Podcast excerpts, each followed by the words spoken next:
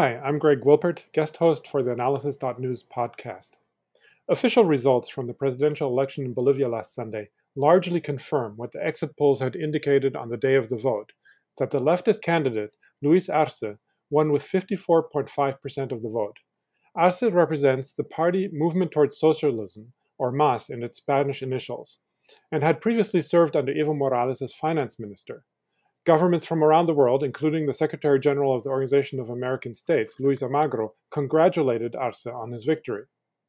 The return of Evo Morales' MAS to power in Bolivia represents a major blow to U.S. foreign policy in the region. The Trump administration had supported last year's coup against Evo Morales, which had received significant support from the OAS in legitimating the false claim that last year's October 20th election had been marred by fraud.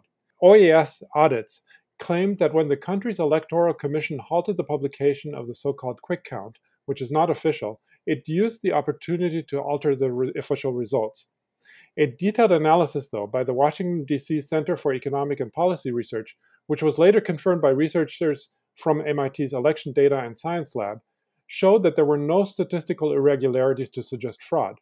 Nonetheless, Bolivian opposition supporters, the police, and the military managed to force Evo Morales to resign on November 10th of last year, which then led to a nearly one year reign of repression and violence under the far right interim president Jeanine Áñez. And this affected anyone supporting Evo Morales or his party. Two massacres also took place during this time, which killed dozens of indigenous activists. Joining me now from Washington, D.C. is Jake Johnston, who helped conduct the original research into the OAS's audit of the 2019 presidential election in Bolivia. Jake is Senior Research Associate at CEPR. Thanks for joining us uh, at the Analysis.News podcast today, Jake. Thanks for having me.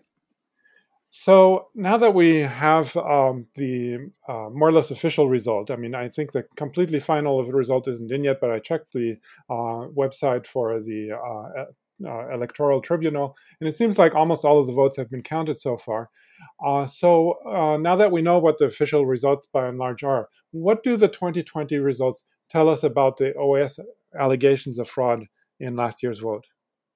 Yeah, well, I think, you know, for starters, I think what it shows is that the coup and a year of repression was not enough to keep MAS, the most popular political party in the country, from obtaining power, right? And I think that is the most important, uh, you know, you know, lesson from from this election. But of course, we did learn a little bit more uh, about exactly what the OAS uh, alleged and how realistic that actually was. And so, one of the major um, allegations made in that OAS audit last year. And again, that final audit report didn't actually come out until a month after uh, Morales is, was ousted from power. But when it came out, they pointed to 226 tally sheets. Uh, these are, you know, the records of the vote from individual voting tables uh, within voting centers. They pointed to 226 of these tally sheets in 86 different voting centers across the country, and they said that these tally sheets were evidence of an intentional and systematic effort to manipulate the results. And they pointed out to these tally sheets because uh, Morales received over 90% of the votes there, and because they alleged that the tally sheets themselves had been manipulated. Now, when we looked at this audit, uh, we, we found that the OAS actually didn't provide any evidence whatsoever that the, the tally sheets had been manipulated. And so I think it was already clear to us that this was not a legitimate uh, evidence of anything. But the results from this Sunday's election really make this clear. And so what we did was we looked at those 86 voting centers uh, in which the OAS alleged uh, that Morales' vote share had been inflated in 2019 or manipulated in some way. And in fact, in, in all but nine of those, uh, the MAS party did even better this year. So these are really small voting centers for the most part. So a, a, small rural voting center with maybe two or three tables, so a couple hundred voters at them. Uh, and you know, where those places where MAS uh, and Morales got 90% in 2019, they got closer to 95%, uh, 98% even this time around. I think it serves as a real clear indication that uh, there was really never anything to these allegations. Hmm. Now, um, how just how important would you say was the OAS's role in the uh, 2019 coup? And um, what do you think that uh, the new results and the comparison that we can make now mean for the credibility of the OAS election monitoring? Yeah, well, I think you know it, it, the OAS role was critical, right? And I think you know the OAS is given a tremendous amount of importance in the hemisphere from its electoral observation missions, right? But when you go back to 2019 and look at this situation, uh, the OAS knew what situation they were going into. Bolivia was a highly polarized situation. Um, and you had opposition, leading members of the opposition, pledging not to respect the results of the election if Evo Morales won in the first round. They knew that was the case, right? And so when they put out this press release, uh, the day after the election, undermining the results of the, the quality of the results of the election. Again, as you mentioned, just of the preliminary results, the non binding, non official preliminary results, uh, you, they knew quite well what the impact of that action would be. And it was seized on almost immediately by these members of the opposition, who, you know, I think in many regards had no intention of recognizing the results of the election anyway. But armed with the findings of you know a ostensibly reputable international organization uh, you know i think that clearly had a, an extremely large impact. And then when you sort of look forward to uh, november 10th and when uh, morales fled the country you know that was the day that the oas released the preliminary audit um, preliminary audit of the elections. And again, you know, I think there was this this at the time, right? There was a question: Okay, did Evo win in the first round? Was it going to go to a second round? And after the uh, release of this audit, facing this tremendous pressure, um, you know, Morales actually did agree to hold a new election altogether, right?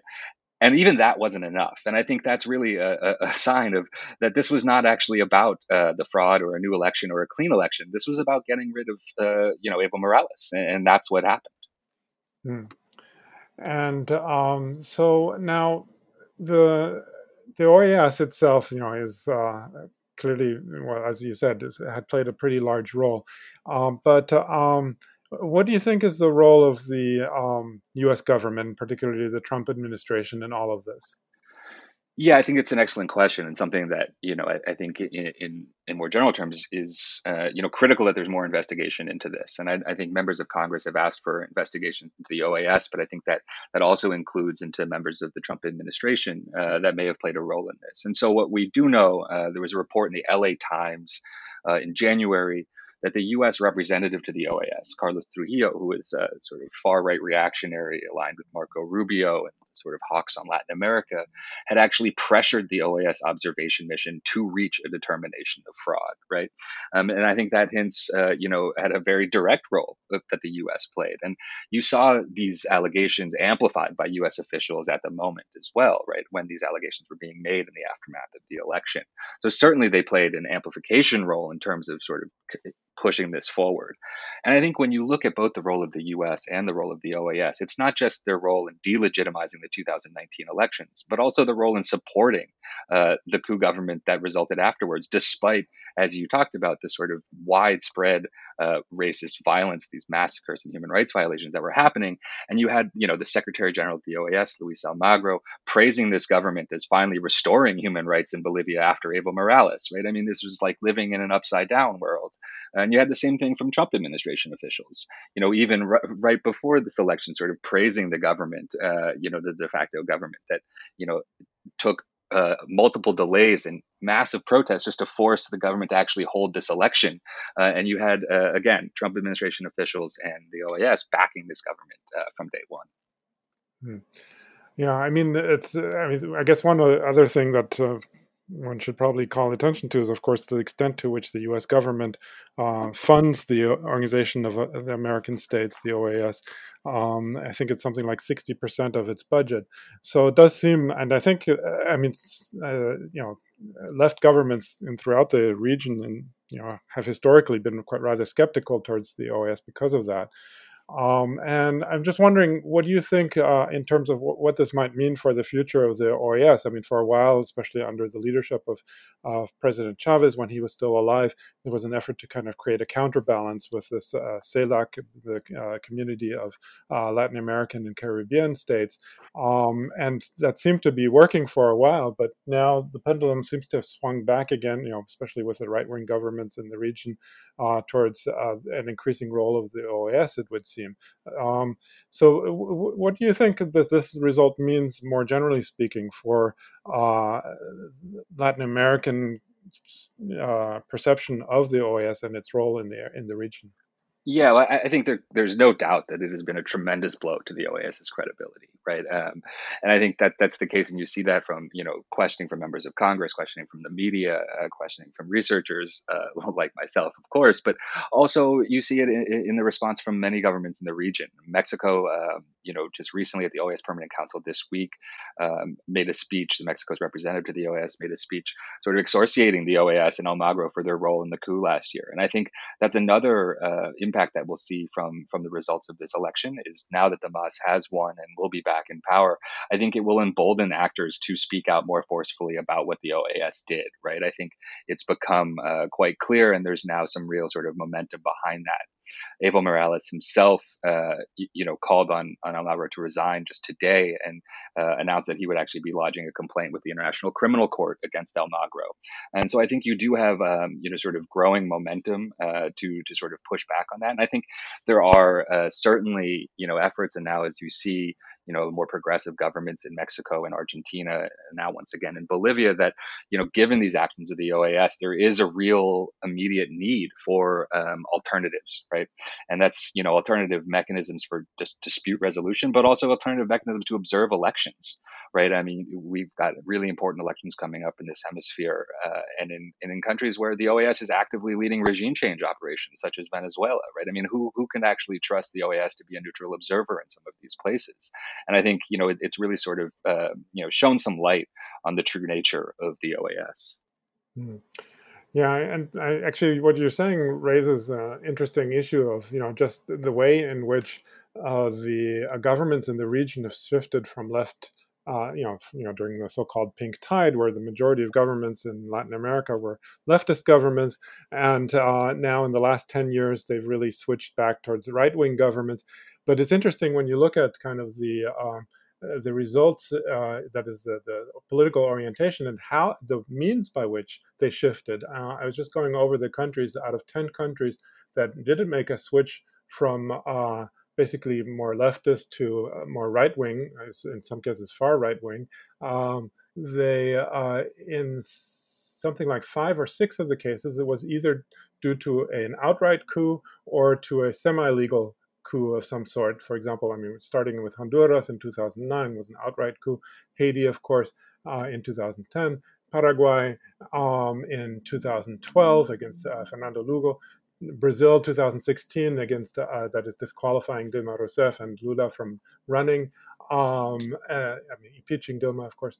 Uh, Ecuador with this kind of you know rightward shift of an elected government, uh, and then trying to force Rafael Correa out and then now in Bolivia. So that is, you know, six governments really, and then there were only four others where there was, you know, a legitimate vote in Argentina, Peru, Chile, and Uruguay.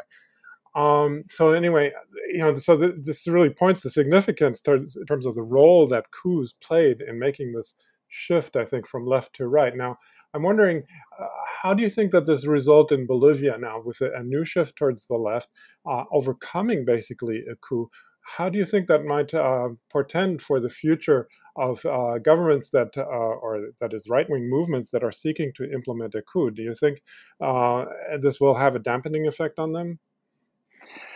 Well, I'm I'm not so sure of that, right? I mean, I think you know there's a lot of reasons for for the exact opposite, right? I mean, I think you mm-hmm. know the reality is yes, uh, you know the right did lose this election, and I think there's many actors, uh, you know, I think there's still concerns that whether or not there will be a real handover of power, right? I mean, I think there are powerful actors in Bolivia who have no real desire of, of giving that up. But I think you know when you look at the lesson that most are likely to take to this is that uh, they overthrew a government and had immediate support from the OAS and the U.S. government right? And so I think you know it, it did sort of uh, you know maybe uh, embolden certain actors right that would be uh, more likely to take this because they can see that they can they can get away with it right? And so I, you know i think this it, it's certainly you know the sort of courage of the bolivian people to stand up for this and to sort of uh, you know democratically seize back their democracy right? Uh, you know tremendous. But i think you know it, it remains to be seen you, you, know what the sort of lasting impression will be for for right-wing movements throughout the region. Hmm. Well, yeah, I mean, so what you're saying also raises the question of what will be the U.S. role uh, moving going forwards. Uh, and and so I'm just wondering if you if you have any idea as to first of all what the Trump administration might do now in terms of how it would deal with Bolivia and and left governments in the region, and then also uh, what about um, future President Biden should he be elected you know, in a couple of weeks? Uh, do we have any indication as to how Biden might uh, deal with the situation? Yeah, it's a great question, right? I mean, I think you know, in, in the immediate term, right, with with the Trump administration still in office, but also an election in the U.S. coming up in a couple of weeks, right? I, I mean, I don't think there's, uh, you know, Bolivia is not exactly registering. Uh, doubt it'll get a mention at tonight's presidential debate, for example, right?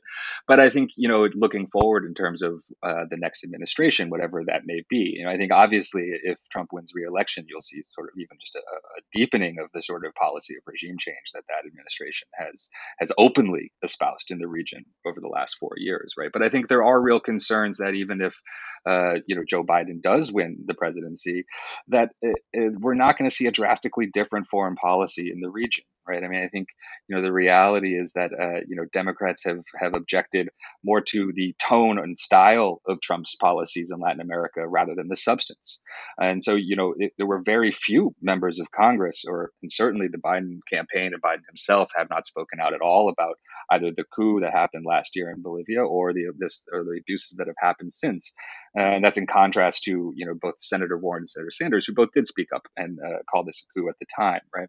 And so I think you know that is a concern. You also have to look at who Joe Biden's advisors are right now on Latin America, right? So one of uh, you know his his top advisors on Latin America is Dan Restrepo, who is a top official in the Obama administration in the Western Hemisphere. Now, when he left government and had his own private consultancy, and he has been uh, consulting for the OAS and for Secretary General Almagro uh, in the in, for the last number of years, and as far, as far as I know, still is today.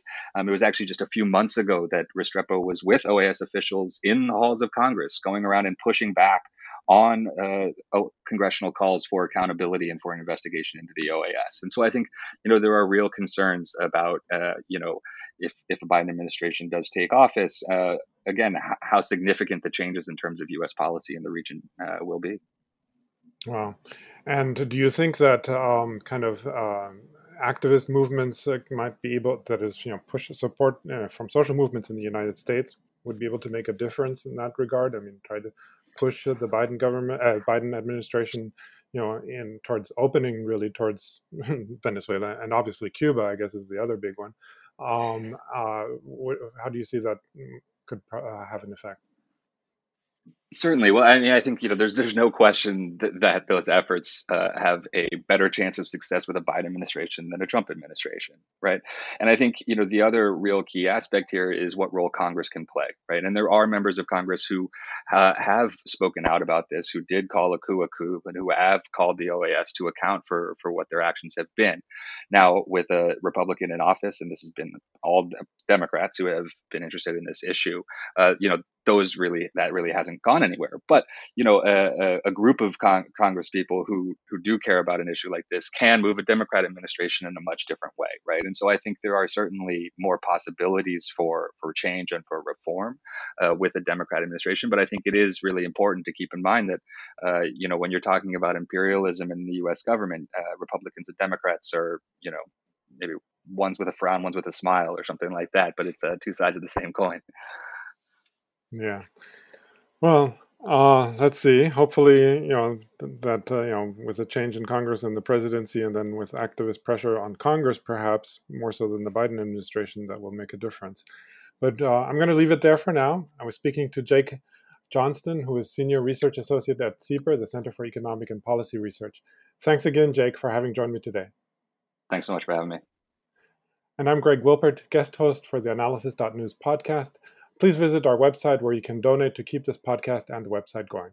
Thanks. Bye.